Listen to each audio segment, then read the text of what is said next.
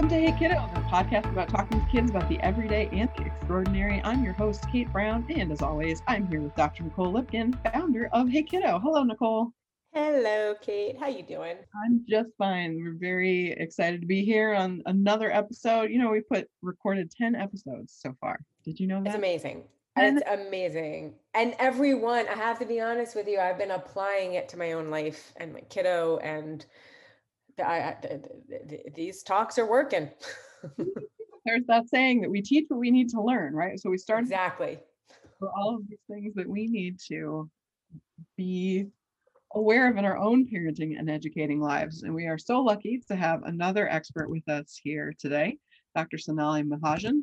Did I pronounce that correctly? I will you read did. Mahajan. Thank you. yes. I, I have in English, but I am so bad at pronouncing things. I never want to become a dean because I'll have to read all of the names. I, I hate getting everyone's names wrong. Well, we are so happy to be joined today by Dr. Sonali Mahajan. And Dr. Mahajan is a child and adolescent psychiatrist who was born in India and immigrated to the US at a very young age. She grew up in Tennessee and completed her general psychiatry residency and fellowship in child and adolescent psychiatry at Emory University in Atlanta. Since that time, Dr. Mahajan has worked in different states and held a variety of positions, including those in academics, public mental health, family court, and both nonprofit and for profit institutions. She brings a wealth of training and clinical expertise to her work. She and her family moved to New Jersey in 2019, and she works at Hackensack Meridian Health Systems in the Pediatric Psychiatry Collaborative Program and also has her private practice in Millburn, New Jersey. Her main focus of the practice is to provide high quality evaluations and ongoing care to children, adolescents, and their families. During her downtime, she enjoys traveling, spending time outdoors with her family, cooking, and gardening. Welcome, Sonali. Thank you so much for having me today. Uh, we so excited to have you. Really excited. And, you know, sometimes on the show, we talk about topics that are a little bit more difficult um, to wrap our heads around, both as parents and educators. We don't want children to suffer. And sometimes when we talk about anxiety and depression, it can feel like it's going to be really heavy and we don't want to talk about it but it's really important and i think that's that's what you're here to share with us is, is what are the realities behind anxiety and depression for kids and how can parents and educators handle that without letting their own fear get in the way Sure, I think it's a really important topic, and I appreciate you allowing me to be here to talk with you about it. Um, I think anxiety and depression are so much more common than they used to be, and we know that nearly one in five children have an emotional or a behavior disorder, but only 20% of those kids actually get care from a specialized provider. Um, and we know that early identification and intervention is so crucial, especially because our child's brains are still developing into their early 20s. So we want to make some good influence and have some good connections going on for them in their brain. Um, treatment at an earlier stage also helps prevent serious consequences or worsening of the illness over time, which then improves the outcomes for that child. So the earlier we can catch it and the earlier we treat it, the better we have um, for the child's life. So, so it sounds it sounds like this early. So it sounds like early intervention really is the key to preventing more significant mental health problems. Absolutely, I think as as you know a parent we have to be able to recognize it as pediatricians they have to recognize it teachers. I think everyone across the board could use a little more education in what this looks like and even you know talking with with your children and teenagers and helping them identify okay this is probably a little bit more than what other people might experience. I wonder what what's going on sort of thing. So i think opening up the conversations is important with our teens and children. And when we're talking about teens and children you know it was shocking to me to hear that there was a, a I had read a statistic that said children ages 5 to 11 you know that mm-hmm. that that might be a time when parents might start noticing symptoms of depression and anxiety.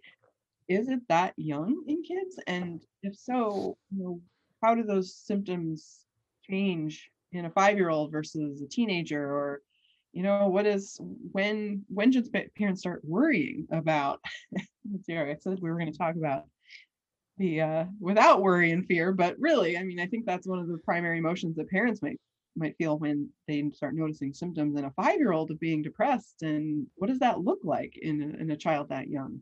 That's right that's a, a good question because it can look different for different stages or, or developmental um, uh, ranges for children and teenagers. So, uh, you know, let's be sure that we all know that we all have mood changes and we all have some anxieties. And that's not atypical for many people. Um, and it doesn't always rise to the level of being a problem or a disorder or an illness. So um, we can start with just looking at anxiety. And we know that all anxiety is not bad, it naturally occurs for us and it leads us to sort of fear things that we should be fearful of, such as a lion chasing us, or in our world today, unfortunately, it might be that we hear gunshots and we need to run Mhm. in the other direction. So that's the natural anxiety that sets in and it helps us protect ourselves and preserve ourselves. And that's important for us. So um, there's also anxiety that happens in children that's, again, not atypical. And it could be that you've got an infant who's scared of loud noises and they might have a startle response to that. Um, or you have a toddler who's scared of the dark and, you know, scared of monsters and they have trouble sleeping in the room by themselves. And that's why they keep coming out every night to go find their parent or to be in their parents' room, as we all have experienced with our kids at some point. So um, I think it presents differently, but again, those are within the normal range of anxieties that younger kids might have. Now, higher levels of anxieties can begin to occur in everyday situations, and it can get really debilitating for some people. And in children, even into adolescence, but really in children, you might see them freezing up or having more tantrums or irritability than they used to. They might be very clingy to their caregivers or their re- behaviors sort of regress, meaning they show younger behaviors than where they're at developmentally. So, for example, some people start, uh, some children start um, having accidents in their underwear again, or they have fears that they've overcome, but that fear comes back up for them. So, um, as you grow older, you're more aware of things that worry you and you're going to start talking about them. It might be small things, it might be worries about school the next day or friends or what that test is going to be like. And children and teenagers might need a lot of reassurance that things are going to be okay, they will make it through this. Pretty much across the board, you are going to see sleep changes, appetite changes, and maybe even nightmares or bad dreams about the worries that they have. So, um, that's what we we would see across the the range of of things for anxiety. So what so what I'm hearing from you is that it's a change. It's a, it's a sudden change of it's a change of behavior. Like if you witness like your child's kind of normal everyday state changing, um, that would be no matter what their age. That would be a time to press a little bit to check what's going on to to ask questions. But you're saying sleep, appetite, those things those things are disrupted when symptoms are going past the normal state. That's right. Definitely for Okay. anxiety because we're so anxious sometimes that we can't really, we don't have an appetite. And we all might experience that in certain situations when we've got a, a huge exam coming up or something like Mhm. that. We just don't feel like eating, or we are going to have trouble falling asleep because we're worried and we're overthinking Right. What's coming up the next day, or did we do something wrong that, you know, the day before, sort of thing, or we're worried about relationships. So that keeps people up at night. Um, Right. and so, yeah, it is a So change is from what so- you normally would see. So I have a question because you said uh, anxiety is is normal. We all experience it. Is it that we all experience anxiety or is it that we all experience stress? Like what what in your mind what's the difference? Or is there a deep connection? I think there is a connection. I think that different people, different professionals might use, uh, you know, different words for it, and even everyday people have different words for it. I have seen um, teenagers tell me that they feel stressed, but they don't feel nervous or anxious, Mm, and it's just the way that someone's own experience of that word and what stress or anxiety or nervousness means for them. I think it encompasses the same sort of um, feeling, which there is something that's impending or something coming up that causes a little bit of distress, internal distress.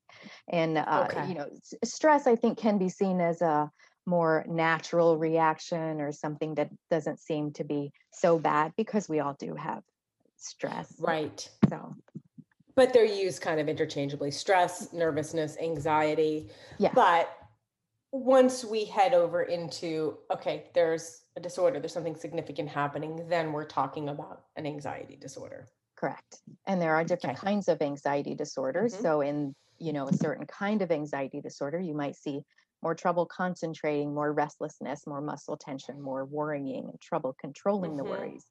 That would be generalized anxiety disorder. For a lot of preteens and teenagers, we might start to see social anxiety disorder, which is where they have trouble being in public situations. They might have trouble in a school setting as well because they have to have these social interactions and they're not sure what others are thinking of them. They're feeling like they're going to be judged or they're going to make a mistake um, and they might not be liked by others. So, yes, different types of anxieties can present in. in And then for younger kids, for younger kids, there also might be social, there might be social there might anxiety, be separation anxiety as a younger child as well. Um, Mhm, even general mhm. worrying, especially during COVID and the pandemic, worrying about parents having to go to work or where they are and are they coming home on time? Are they getting sick? Those kinds of things can happen right. for younger right. children too. So we just talked about anxiety, stress, nervousness, all of that. Let, let's move into depression. What, what does that look like in young kids? What's, what's, because you said everyone experiences moodiness, like that's a normal state. What's, what's the line there? Right. So so the line comes when it gets to be debilitating. It can really have a serious impact on someone's function when their um, mood is so low that they just can't get through day to day. And so with depression, we might see again those sleep and appetite changes. Um, but here we might have actually lowered energy, less motivation to do things. Um, teenagers frequently tell, tell us that they're bored or parents tell us that they're irritable and they can't get a word in without being yelled at um, so there is moodiness extra moodiness more than what you've seen before from your teenager or your child. Um, and then you also see sadness and crying spells and kids aren't enjoying things like they used to. They might withdraw from their family and friends. They might not want to go out anymore not want to see their friends Right. um, and they end up isolating in their room. So what we see is kids just not enjoying their day-to-day life and then it What can about like, what about the younger kids though? Like we have so much, we know so much about babies and toddlers. We know so much about teens, but like this five to 11 group, what about them? So I, I think that depression it, it, it's where it kind of starts off. I don't think that I've seen severe depression in that age range, if you will. But I think that's where we start to see some mood changes. We start to see that they're a little more irritable.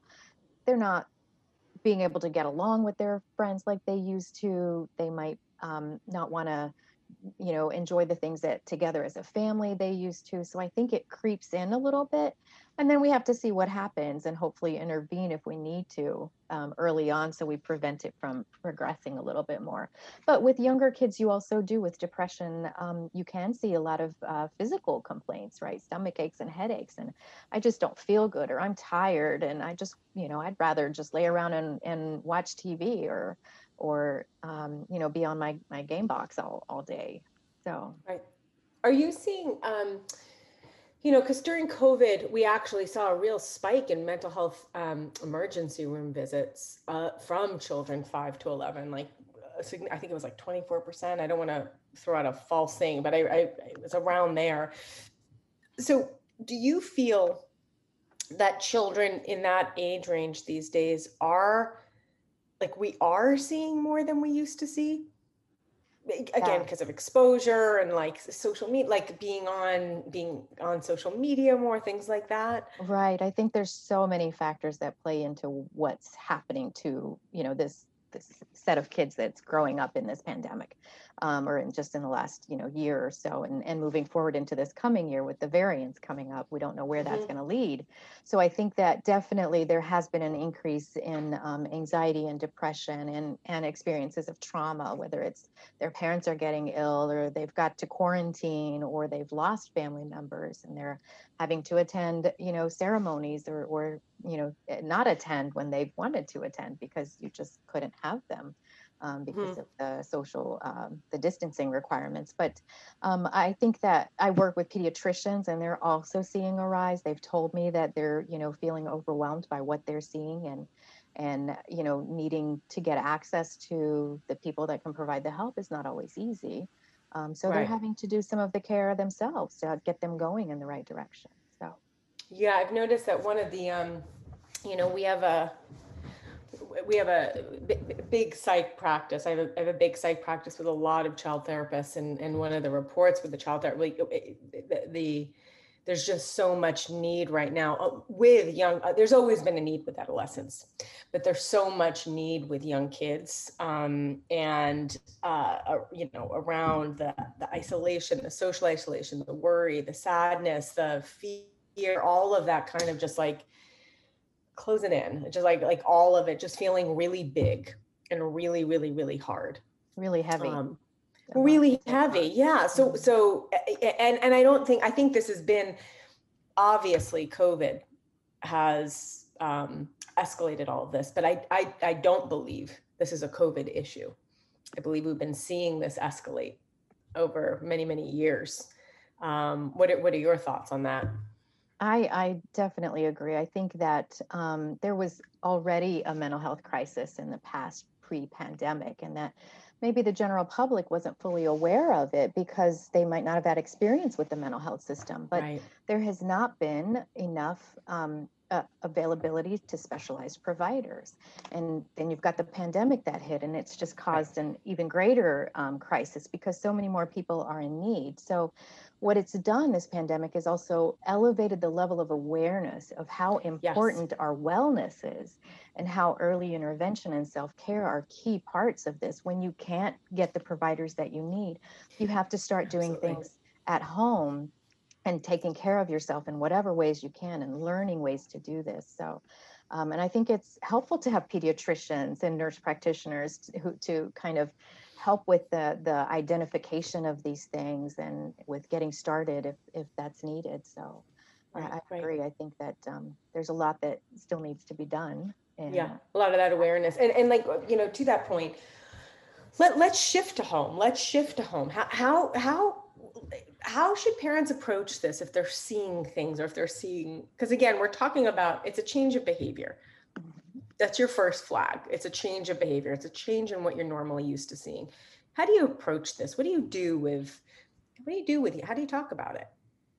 Sure. So I, I think that parents have to talk about it and it's it's their responsibility it's their child and they're they're the caregivers so i think if parents are noticing these changes for two three weeks and it's definitely a change from where their child used to be then that might be a sign to them that there's more going on um, or if their child isn't functioning well or as easily day to day and they're dropping out of things or if they're just not enjoying things and uh, it's taking so much effort then that's when we need to look at getting help but as parents, we do have to talk about it. And if we don't, well, let's think about these children are already feeling alone. They're already feeling like maybe there's no help for them. But as a parent, if you've noticed it and you then ignore the signs, that might lead them to feeling worse. So if parents have a good foundational relationship with their children, these sorts of conversations are going to be a little easier, right? So if we've started off with the foundations of good communication, praising and recognizing the positives and things like that. That makes this easier. So these are not easy conversations as parents, um, most definitely, but you can start by just basically asking them how they're doing.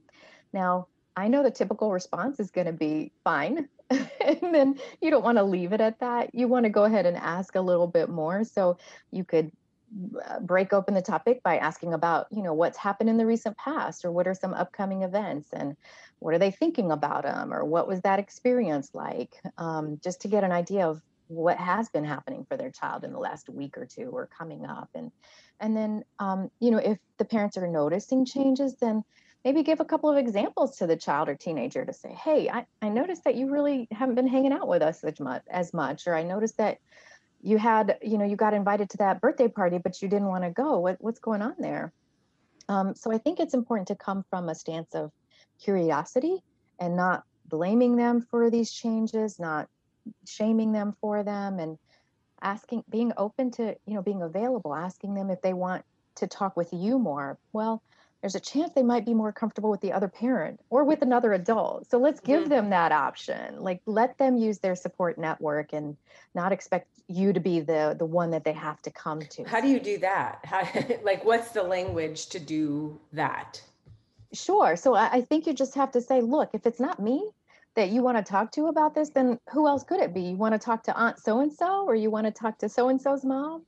Or should we go to the pediatrician if you feel comfortable with the pediatrician? Because I really, I, I'm worried about you and I want to talk, you know, talk, want you to talk to someone about it so that we don't miss something. And, you know, if they get upset or angry, they don't want to talk about it, then pause the conversation, take a break, don't keep Mhm. digging at it because that's just going to make it That's worse key. for them, right? Mhm. So then you can tell them you care about them, you want to come back to it. I, you know, I want you to feel good. and it seems like you're not feeling good, but I'm not sure. So I, I really want to help you feel differently if that's what it is. So Mm, like that. if you notice after a couple of weeks and my brain immediately goes weeks i don't want him to be feeling that way for weeks and i think Mhm. such a, a drive to fix you know if i notice that he's not eating or not sleeping well it's like i focus in on that moment of to, okay how can we help you sleep tonight? And then if it fixes tonight well then that's that's good you know i don't i don't feel like i'm waiting around to develop those patterns and to be able to say you know well for the last how many ever days or weeks i've been noticing this. So it also sounds like there's a, a part of that curiosity is also some openness on the part of parents and and teachers maybe if they're seeing everyday you know behaviors to step back and not try to fix right away because you may not know what the pattern is if you're trying to fix it that day and you're missing on the more broader you know pattern making and meaning making from you know and, and our particular instance was you know my son was on his ipad. All he wanted to do was watch youtube videos all day long in, in late, you know mid late pandemic and that was the only one that i kept going you know and every time i would ask him about it i would have that curiosity. Mm. say, why do you want to watch youtube? Well it's the only thing that makes me feel better. Oh okay. And i just sort of let it go. I didn't say well you need to go find something else that makes you feel better. I just sort of let it ride until i could figure out that oh he really means it. That's the only thing he wants to do. That's the only thing that makes him feel better. Hmm.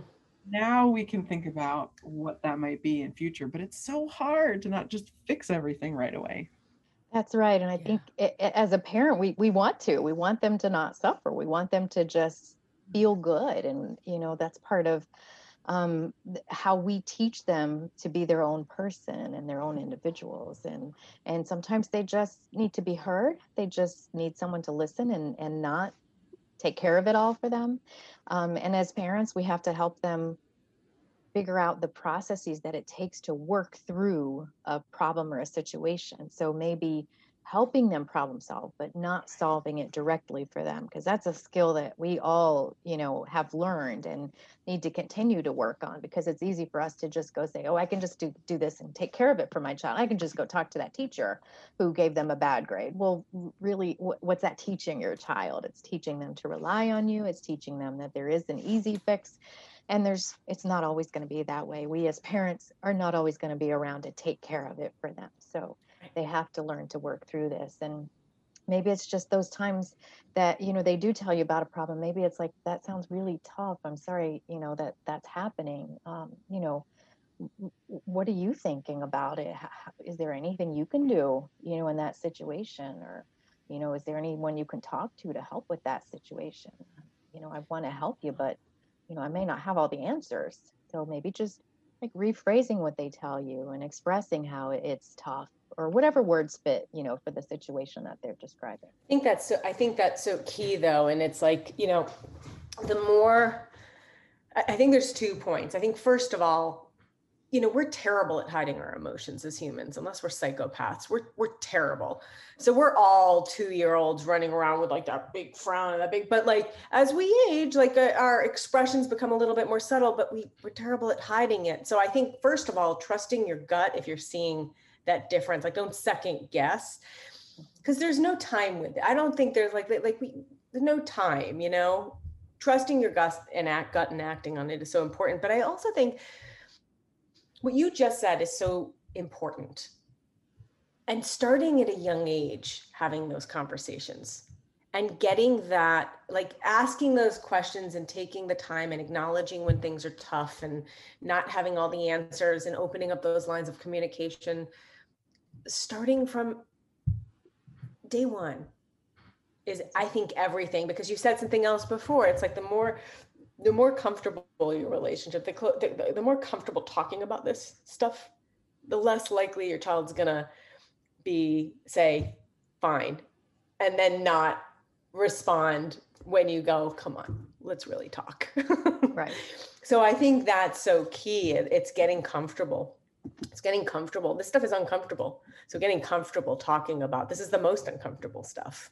That, that's right. And especially because you're hearing it from your child, and your child is the one that you want to protect and take care of and want them to be Yes. happy forever, knowing that that's not really realistic to, you know, expect all of those things. And I think that as parents, when we have these conversations, we also, like you said, we we have to take a look at how much of our own emotion is coming out and and being displayed because when it comes to anxiety and depression and our emotions, our children pick up on that and they feel it so and they see it and they hear it in our voice and they take on some of that they they then start to feel upset they then start to feel anxious if we're anxious in the moment right or then they clam up because they don't want to make you as a parent more upset so then it's harder to forward with those conversations. So, whatever our kids are telling us, if they're telling us that they're self harming or that they're having thoughts about not wanting to be alive anymore, as hard as those are to hear it, it's okay to tear up. But as a parent, are you going to break down in a sobbing, you know, moment in front mm-hmm. of them? No, we don't want to do that. We want to save save that for later, you know, when we're alone and and we Right. know get our own support going. But in that moment, we want to not judge them for what they're feeling or what they might be doing in response to what they're feeling and just to try to stay as calm and present with them hearing them and not responding so quickly Right. to our right and i think that goes for like you know behavior that might make you so furious. Like i'm you like when you get a little bit older like i'm using drugs or i'm right. you know having sex or whatever it might be. It that is so key. It's managing your own emotional response because parents can immediately shut down the conversation or open down open the conversation based on their own emotional expression. And it's hard. It's hard. It is. And that's a you know as an eh, parents as individuals have to decide their their Right. structure their own limits of right and what they're and right. that they want and to yeah exactly. It's a and hard kate balance you so Kate, you nailed it when you said like I wanted to fix it immediately. And I think like when we think about our own lives when we've been in like you know romantic relationships where our partner is trying to fix our problems rather than hear our problems, it's the same things with our kids. It's like it's not about fixing immediately even though we want to. It's about hearing. It's about hearing. And like on that note, like when when does this escalate? Like when does this go to that next level where like what are the signs where it's like okay now i need to get professional help Sure. So, so I like to think of like different scenarios that we might be looking for for when we should be getting help. And one of those, the first scenario is if the symptoms don't get better or they start to get worse after those, you know, first couple of weeks, especially if there's unsafe thoughts or behaviors, or if you suspect that there's substance use going on, or if your kid, kid is just not enjoying themselves, they're not, you know, enjoying their lives anymore. That might give them you you might get clued into a sense of hopelessness or helplessness and those are more serious signs that they do need to get help. Um, the next scenario is you know when their day-to-day functioning is just not the same it's so much harder for them to get up and get going such as you know they're not able to go to school because uh, you know they're just so exhausted and they haven't slept all night or they're not able to get their work done because they're so overwhelmed that they can't even get started on their schoolwork or they're just you know not getting out of bed. So um, those are signs to look for. And then lastly as a parent if you don't know what's going on and you can't tell if this is more than what your average teenager might be showing or what your you know child might be showing then that's the sign to just go get it checked out it's not going to hurt to get it checked out and i would urge parents not to wait until it gets really bad before they seek professional help um, and it just means an assessment and evaluation. It doesn't mean that something is definitely going to be recommended. It means let's let's get a professional's opinion that's got the training in this to help us figure this out. Well, and I think most parents have had the experience of going to the pediatrician for a sore throat, get the strep test, and it's negative, and you, you know, you you go anyway because you're not quite sure, need somebody to check it out, and maybe you feel a little dumb for taking your kid in for what turned out to not be strep or something else. But you know, it's still worth going because there's always that thought of what if it was, or what if it is something serious, or what. So uh, we've been talking a little past episodes about that, what to not to ex- not what not to expect, what to expecting book that tells you you know, for kids zero to three, how to feed them and how to go to the doctor. I think there's so many applicable things from that lesson or that way of parenting that apply to mental health. And I was thinking um, about a fever specifically. You know, if your kid has a fever fever for an afternoon or a day, that might be a sign that their body is fighting off some kind of infection. Doesn't necessarily warrant a trip to the ER, but keep an eye on it. But you're not going to let it go on for days and weeks at a time unchecked getting worse and go well it's you know it's just kid stuff. It's just life. Right. you are going to go get that checked out and you are going to take that seriously. So it sounds like that's the same kind of gradient that we're looking at with symptoms of uh, depression and anxiety you know one time versus long term mild versus debilitating you know there's there's a lot in there consider That, that's right. Or, or one symptom versus several together, you know, in the same period of time. I think that's an important clue too, is that it's not just irritability that I'm noticing. I'm noticing this, this, and this too. Maybe that's a sign of something more. Right. Or it's not just one bad day I'm noticing my kids having. Right. My That's kid right. keeps on having bad days. And it's, you know, Kate, I love that you brought that up because it just, and every, you know, every time we do talk about it, it's just like, yes, yes. Like we take medical stuff so seriously. We act on it. We, it, it, it is so hard for us for some reason to act on mental health stuff. And it's as a society, I mean, we're getting better, but I, I, but we're still, it's still very hard for us to act um, to act on it and i think you know one one of the major issues right now is that it's virtually impossible to get an appointment with a therapist everyone is so booked because everyone finally is like i need help so what do you do if you can't get in you're noticing this in your kid and you can't you can't get an appointment for a month or two months what do you do Sure. So uh, there are things that parents can do in the meantime, and and one thing is maybe you can get in with your pediatrician, right? At least Mhm. there's a little bit of uh, of a you know a professional having a bit of an eye and saying, okay, yeah, this sounds like a little bit more. Now they don't have the level of training that um, psychiatrists or psychologists or you know social workers might, but that's a good start, um, and maybe they could give you some resources too. So the other thing that parents can do is trying to uh, implement good natural changes at home to to help with that so trying to make sure you're having your child involved in a variety of things not just sitting at the screen in front of the screen 18 hours a day right? So making sure they're getting good nutrition good sleeping habits not staying up through the night and sleeping all day. That's especially hard during summertime because mm-hmm. that's what a lot of patterns are like. But there are lots of apps and programs online programs as well that can help give some basic guidance to parents as to how to get through these days how to get through those moments whether it's an anxiety provoking situation or a really disappointing situation um, as well as you know learning how to use basic coping skills at home meaning like meditation and deep breathing and let's incorporate some exercise and um, make sure that those are part of daily practice so that your kids are used to it before they actually need it Right. um, you know so let's get into those habits as parents and families together um, but there are definitely lots of programs um, like hey kiddo that can Mhm. give lots of solid very straightforward advice and guidance to to parents and to teens you know even directly so um, Yeah.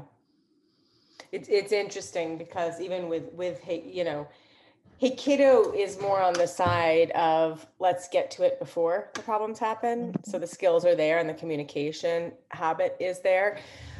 But it's it's interesting because you know one of the things we know to be true is parents are busy and it's it's easy to prioritize the tangible. It's easy to prioritize the having to bring your kid to soccer practice or to, to, to band practice or do homework. It's harder to prioritize, okay, now we're making time in our family for a mindful moment. Now we're naked, you know, let's let's let's over dinner talk about instead of watching TV, like talk about kind of what we feel our strengths are and our weaknesses are and things like that. It's it's not as tangible. So it's harder, even even though it, it it's probably I don't want to yeah, I'm biased. I think it's more important. these are this these are the things that protect kids and protect adults long term. Well, that's what builds resilience, right? Is Right. being able to have relationships and at least one or two really solid relationships that, Yes. you know, strengthen you as a person and build out, bring out your personality, bring out those nuances that you bring to the Mhm. table and those things that other people don't have. And that's Yeah. what our kids and teenagers need. They need to have those relationships and those connections um, Right. that you know even having one person in their life that is able to be there for them and can hear them and not give them advice if you will Right. um, straightforward advice that's what they need and that can turn them around so easily so I, I Mhm. agree i think it's those these conversations and these moments um, that we need to really appreciate and and build into our schedules because yeah, they are built into our lives. than, than soccer practice and tutoring and Absolutely. Absolutely. Reminder for me too, because so much of the tangible is behavior. Something happens, Mhm. kid does something, then you and I I found myself, you know, yeah, we talk about resilience and uh, mindfulness and emotional awareness, but it's usually right now before I put it in my schedule in response to a behavior. Right. you know, relationship building because there's conflict and um yeah those it certainly builds over time but how much more powerful would it be if we were talking about it in a more neutral moment and not because something and then i would imagine it, it develops a pattern that oh we only talk about these things when i've done something wrong and then that's when it happens so that's a great mm-hmm. reminder And that and it can feel like punishment if we're only talking about it when something is wrong. Like it can feel like punishment versus helpful. Yeah. that's right Talk about emotion. On that note. Yeah, emotions are happening all the time right right right. Uh, well, Sonali, we certainly appreciate you being here with us today. And we always like to ask takeaways for parents and educators about talking to kids about anxiety and depression. I just love that you're devoting this time to this for us to be able to talk about it. So, um, n- number one is that you know there's a range of of things that our kids and teenagers go through, and not all of them are abnormal. So, it's important to recognize that some of these might be developmentally okay for their their age and the the where they're at um, in their development. We also want to keep an eye out for any signs of anxiety and depression, and I, again, talk with um, you know other people that know the child if you're if you're worried and see if other people are noticing it too if you're not sure yourself um, so keeping an eye out for it and don't be afraid to ask your child what they're feeling or your teenager what they're feeling. Yes you might get snapped at but that's okay.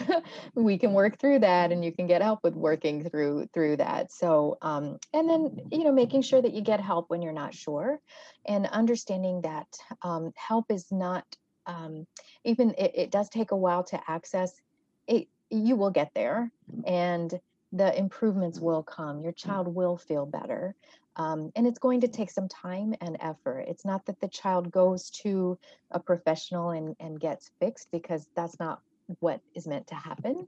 Um, what's meant to happen is that the family gets involved and the child and family together are involved so that there's improvements in whatever is happening at home and in different environments. So i think it takes time and effort but it's so worth it for our children and teenagers Thanks for listening to Hey Kiddo. If you like what you hear, give us a review wherever you get your podcasts. Learn more about Hey Kiddo Talk and Huddle at our website, hey-kiddo.com. Have a question for our experts? Email us at hello at hey-kiddo.com.